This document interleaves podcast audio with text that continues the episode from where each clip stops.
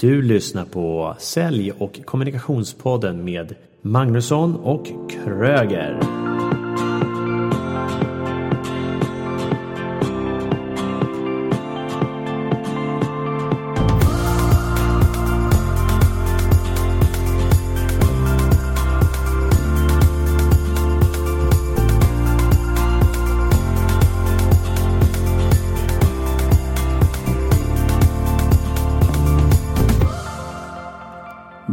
Välkomna till avsnitt 11.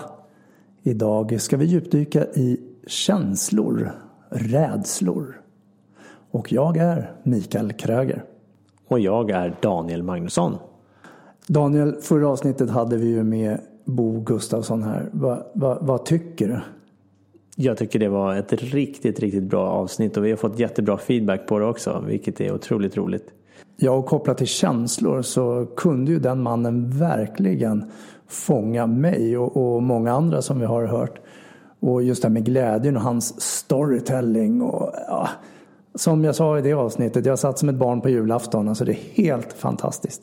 Så har du inte lyssnat på det så lyssna på avsnitt 10 också. Ja, för det handlade om förhandlingsteknik. Och det finns mycket att lära där, helt klart. Faktiskt. Och idag så, jag blir nyfiken så här. Vad eh, har du för rädslor? Rädslor som jag har skulle jag säga är förmodligen rädslor som de flesta människorna har. Kan... Vad är det då? Det är... Nu håller du på att generalisera och ta in hela världen här. Nu frågar vad dina rädslor var. Ja, och jag lindar in det i att det är fler som har de här rädslorna så blir det inte lika läskigt för mig att prata om dem. Ah. Och det jag tänker på här är i första hand att det är kan jag leva upp till det jag säger att jag kan göra? Okej. Okay. För det är någonting som som de flesta, vad jag har hört, en nyanställd eller när du sitter på jobbet, det spelar kanske inte någon roll om du är nyanställd eller inte, så brukar en tanke vara som dyker upp ofta är tydligen då när ska de komma på mig? Ja, precis. Och det, det är väldigt vanligt förekommande med det här lilla flickan-syndromet, lilla pojken-syndromet som jag brukar kalla det för. Och eh, just eh, rädslan över att bli påkommen och tro att jag inte räcker till. Det vill säga att jag inte är tillräckligt kompetent. Och bakom det finns ju också en rädsla över att jag inte får tillhöra, kanske bli exkluderad. Där har vi även i försäljning och eh, att lyfta luren till exempel är, finns det ju många gånger en rädsla av att inte få tillhöra, att bli nekad och inte få en accept på något sätt. Mm, och jag vill visa mig duktig. Så tillbaks till min fråga egentligen. Vad är du rädd för? Att inte få tillhöra. Mm. Varför det? För jag tycker om att tillhöra, skulle jag säga. Jag tycker om att vara med människor. Jag tycker om att vara omtyckt. Och nu är så det, alla kanske tänker, ja men det vill jag också. Och det, det, det, det ligger djupt rotat många gånger. Jag har aldrig blivit mobbad. Jag har blivit mobbad en gång väldigt kort. Sen kom min mamma och sa ifrån. Jag hade en blå väst. He, he, he. Du har en tjejväst sa de andra i lekis där. Jag varit jätteledsen. Annars så har jag alltid haft en bra tendens att tillhöra. Så att jag, jag har aldrig någon sån bakgrund direkt. Och backar vi tillbaks eh, några hundra år i tiden. Räcker några så, hundra år? Ja, vi kanske kan ta tusen år också för den delen. Men just det här när du bodde i en liten by eller samhälle innanför murarna och då vart du bannlyst.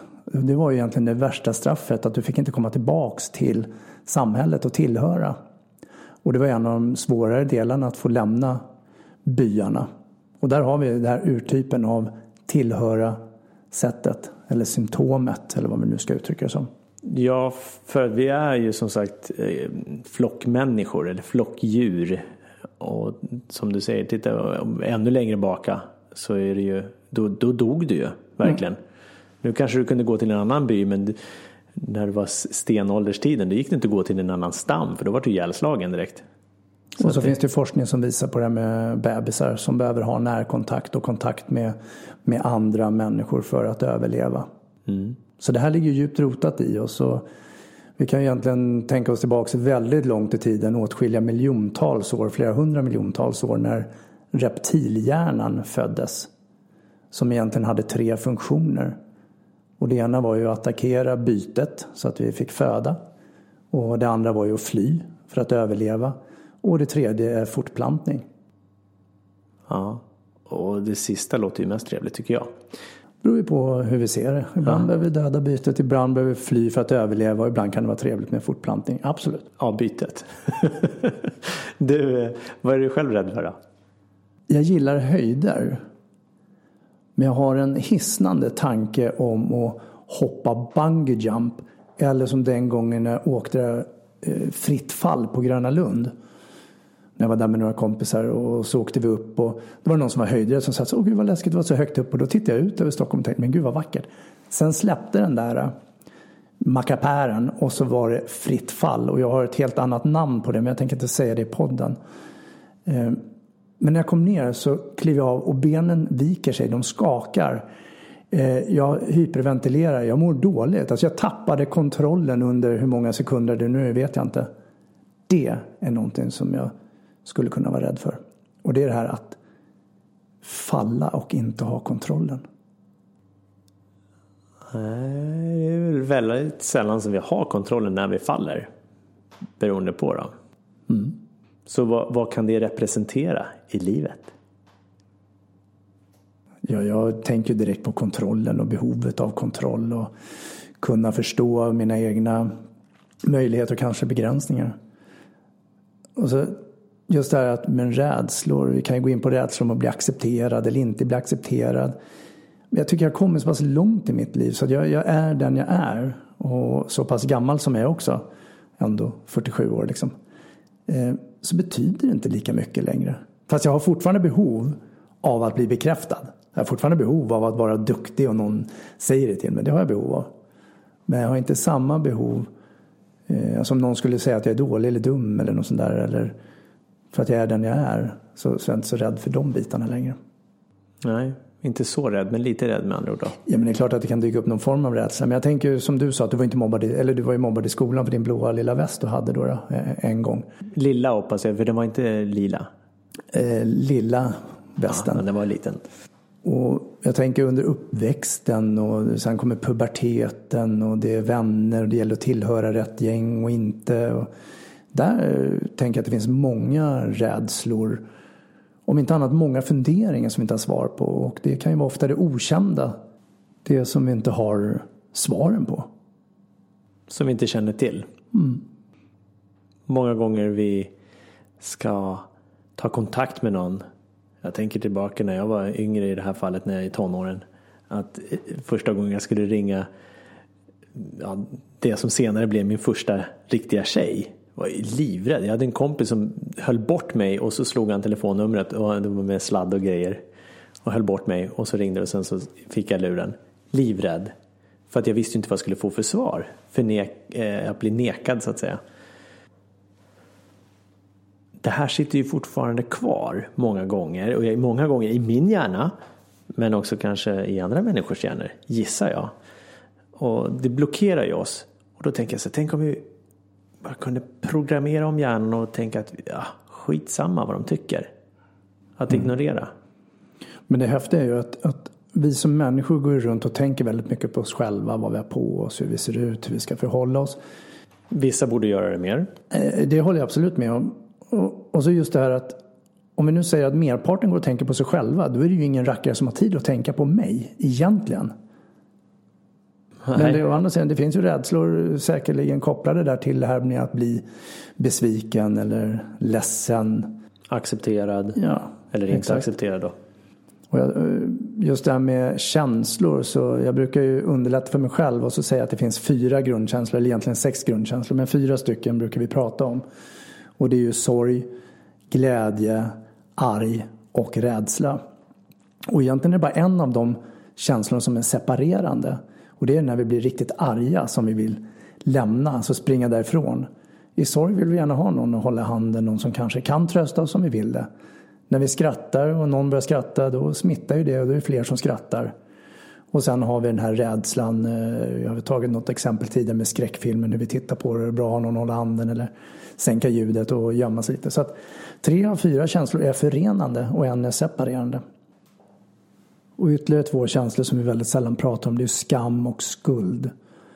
Och skamkänslan är bland det vanligaste vi känner som människor. Fast vi har svårt att sätta ord på det. Okej, okay. har du något exempel? Vad skulle det kunna vara liksom, när man känner skam? Ja, kan jag råka ha sagt någon plump kommentar till en människa mm. i farten och så går jag därifrån och efteråt så känner jag så här, det där var inte så himla bra. Och, och, det är klart, då har jag möjligheten att be om ursäkt. Eller så kan jag tänka att jag skäms lite för det där så jag ber inte om ursäkt och så hoppas jag på att den andra människan inte upptäckte. Så att eh, skammen är oerhört vanlig. Vad skulle du säga är bästa tipset i det fallet då? För att hantera skammen i en sån situation? Först och främst identifiera den själv. Alltså den egna skammen och veta att det är en skamkänsla. kan bli en liten lätt rånad, lite magknip, lite nervositet, lite en obehagskänsla. Jag försöker varje gång som det händer att eh, gå tillbaka och be om ursäkt. Och ibland så säger folk så här, va? Nej, jag, vad menar du? Och då är det ju jättebra om jag kan tala om vilken känsla jag har. Ja, jag känner att jag har en skam. Jag kände att jag trampade över här när jag sa den kommentaren och det vill jag be om ursäkt för. Och ja, är vi vänner så slätar de över det och känner vi inte varandra så väl så kanske inte ens folk bryr sig utan blir säger ja, ja men det, ja, ja okej, det är väl lugnt. Men det handlar ju inte om andra utan det handlar ju om mig. Ja. Och ofta så är det ju andra inblandade i när vi får de här skamkänslorna, tänker jag. Ja. Att, att vi, vi, vi, vi är själva om skammen kanske. Däremot så är det ju andra människor inblandade i det för att vi tittar på då är det här är det okej okay att vara så här? Vad tänker andra? Vad kommer de tycka och så vidare? Eller nu kanske jag sårade någon eller liknande då. Och där, där blir ju våra egna hjärnspöken. Mm. Att vi går runt med en fantasi och så gör vi ett skampåslag i en fantasi utifrån vad vi tror och så har vi egentligen ingen sanningshalt i. Vi vet inte. Så det, det som är viktigt för mig det är ju bara att identifiera, okej okay, nu känner jag någonting. Det jag känner, att försöka sätta ord på det, vad jag känner. Nu har jag en skam. Varför har jag skam? Jo, jag har tänkt någonting utifrån vad andra människor, precis som du säger, ska tro, tycka och tänka.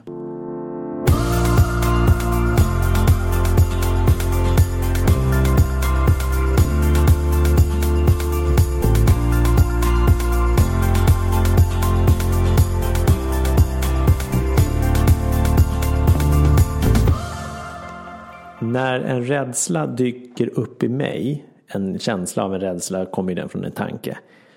Hjärnan kan ju inte skilja på fantasi eller verklighet. Precis som när vi sitter och tittar på en skräckfilm till exempel. Vi vet om att det inte händer, men ändå blir vi rädda.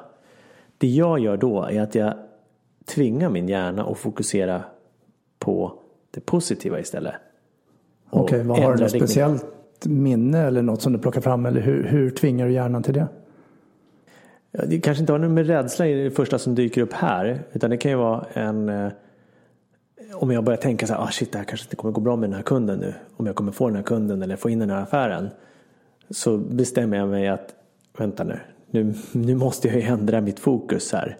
För att, att gå och älta det där hjälper ju inte mig någonting i den processen. Nej, det är högre sannolikhet att du inte får in affären om du, om du går runt och ältar in den. Exakt. Och det här med, med folk går runt och är rädda för rädslan. Alltså du är rädd för en rädsla som sen blir någon form av utfall. Det är egentligen definitionen på ångest.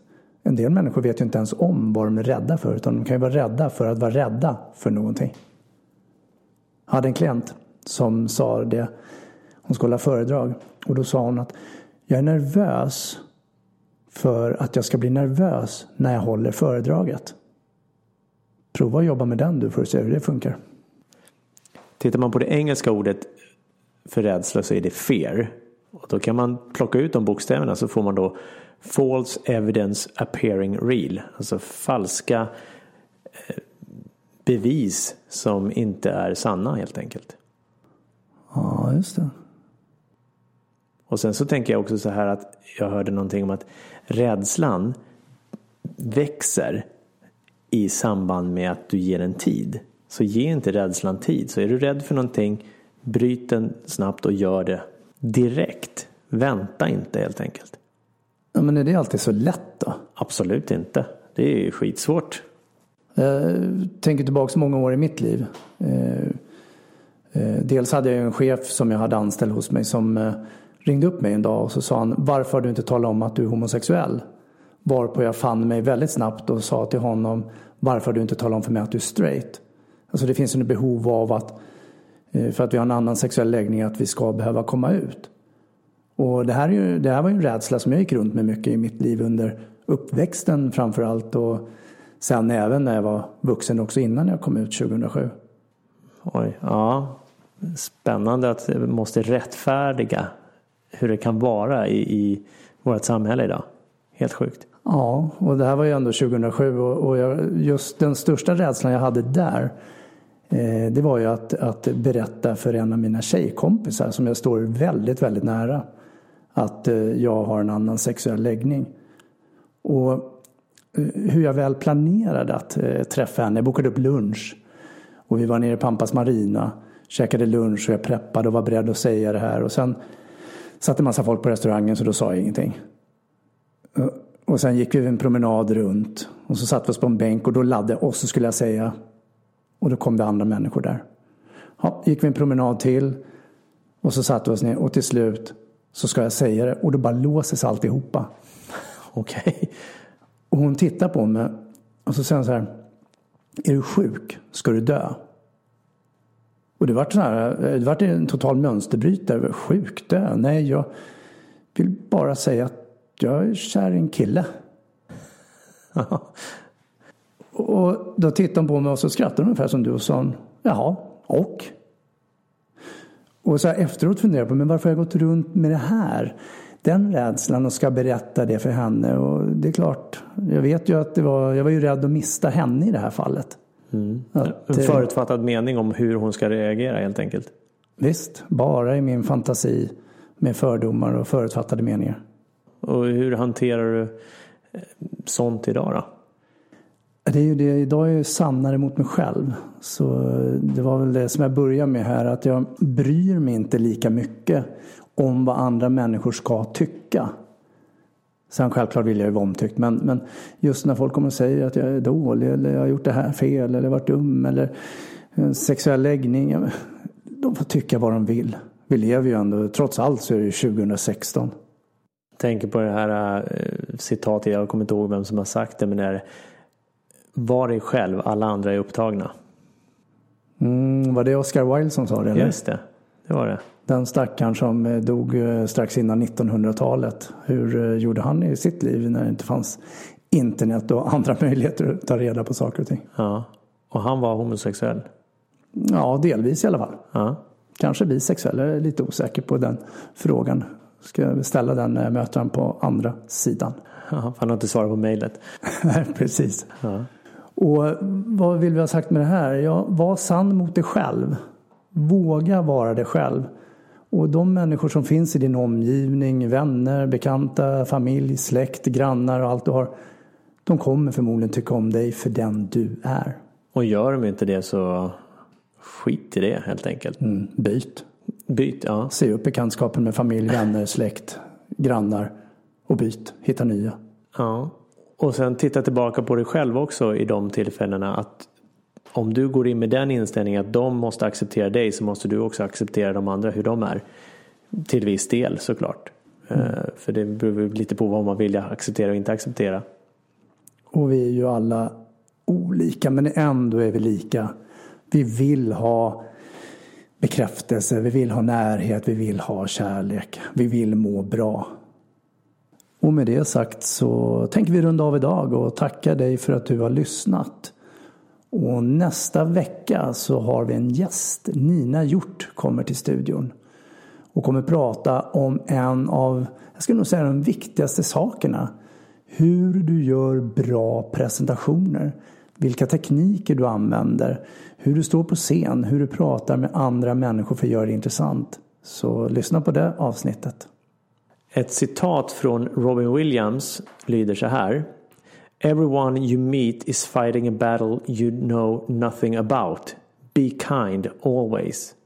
Så alla har en inre kamp som inte du vet någonting om. Så var snäll alltid. Visa hänsyn, ge kärlek var rädda om varandra. Trevlig helg. Trevlig helg.